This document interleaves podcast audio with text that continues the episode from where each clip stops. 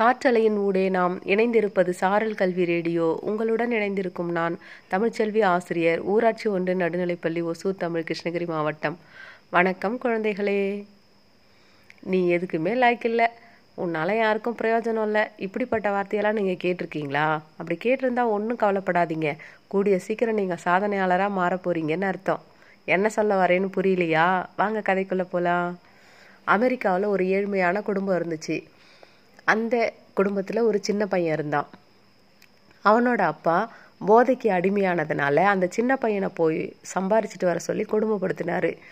அவன் கொண்டு வர காசு பத்தலைன்னு சொல்லி நீ எல்லாம் எதுக்கும் லாய்க்கில்ல உன்னால் இதுக்கு மேலே சம்பாதிக்க முடியாதா? அப்படின்னு சொல்லி அந்த பையனை போட்டு அடிக்கிறது திட்டுறது இப்படியெல்லாம் கொடுமைப்படுத்திக்கிட்டு இருந்தான்.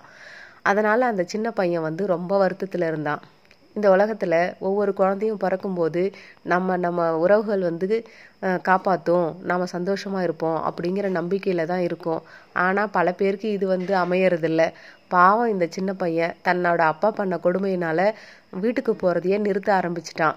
வேலைக்கு போயிட்டு அதுக்கப்புறமா நைட்டில் வந்து பிளாட்ஃபார்மில் படுத்து தூங்க ஆரம்பித்தான் அந்த சின்ன பையன். இப்படி அவன் ஒவ்வொரு நாளும் பிளாட்ஃபார்மில் படுத்து தூங்கும்போது தன்னோட அப்பா சொல்கிற மாதிரி உருப்படாமலாம் போயிடக்கூடாது.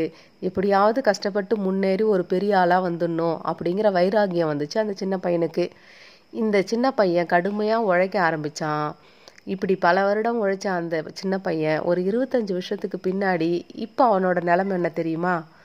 இப்போ இருக்கிற உலக பணக்காரர்கள் வரிசையில் இடம் பிடிச்சிருக்கான். அது மட்டும் இல்லைப்பா ஒரே வருஷத்தில் அதிக கார்கள் விற்பனை செய்த சேல்ஸ்மேன் அப்படிங்கிற கின்னஸ் அவார்டும் வாங்கியிருக்காரு அந்த ஆளை. தான் அப்பா கிட்ட நீ உருப்பட மாட்ட நீ லாய்க்கில்ல அப்படின்னு திட்டு வாங்கின அந்த பையன் பல பேருக்கு இன்னைக்கு பெஸ்ட் மோட்டிவேஷ்னல் ஸ்பீக்கர் அண்ட் ரைட்டராக இருக்கிறாரு. இந்த ஆள் யார் தெரியுமா? Joe Gerardi.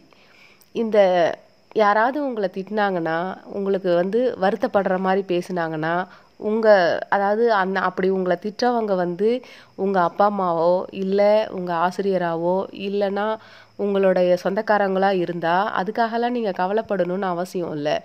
உங்களை நீங்கள் நம்பணும். என்னால் முடியும். நானும் ஒரு நாள் சாதனையாளராக மாறுவேன் அப்படின்னு நம்பி நீங்கள் வந்து முயற்சி பண்ணிங்கன்னா கட்டி கண்டிப்பாக வெற்றி பெற முடியும். ஏன்னா இந்த ஜோ ஜெரார்டு மாதிரி வாழ்க்கையில் பல கஷ்டங்களை அனுபவித்த எத்தனையோ சாதனையாளர்கள் இருக்கிறாங்க. அது ஒரு பெரிய லிஸ்ட்டே இருக்குது.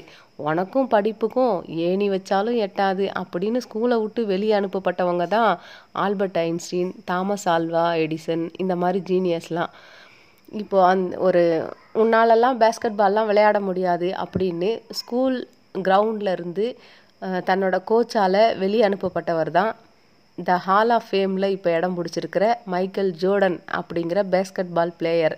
இப்படிப்பட்ட லிஸ்ட்டு போய்கிட்டே இருக்குது. அதனால் இந்த கதையை கேட்டிருக்கிற சின்ன குழந்தைகளாகிய நீங்களும் உங்களை நம்புங்க. அடுத்தவங்க யாராவது உங்களை திட்டுறாங்க அப்படிங்கிறதுக்காக வருத்தப்படுறதுக்கு பதிலாக உங்களோட வைராக்கியத்தை வளர்த்துக்குங்க. நானும் ஒரு நாள் சாதனையாளராக மாறுவேன் அப்படின்னு உங்களை நீங்கள் நம்புங்க.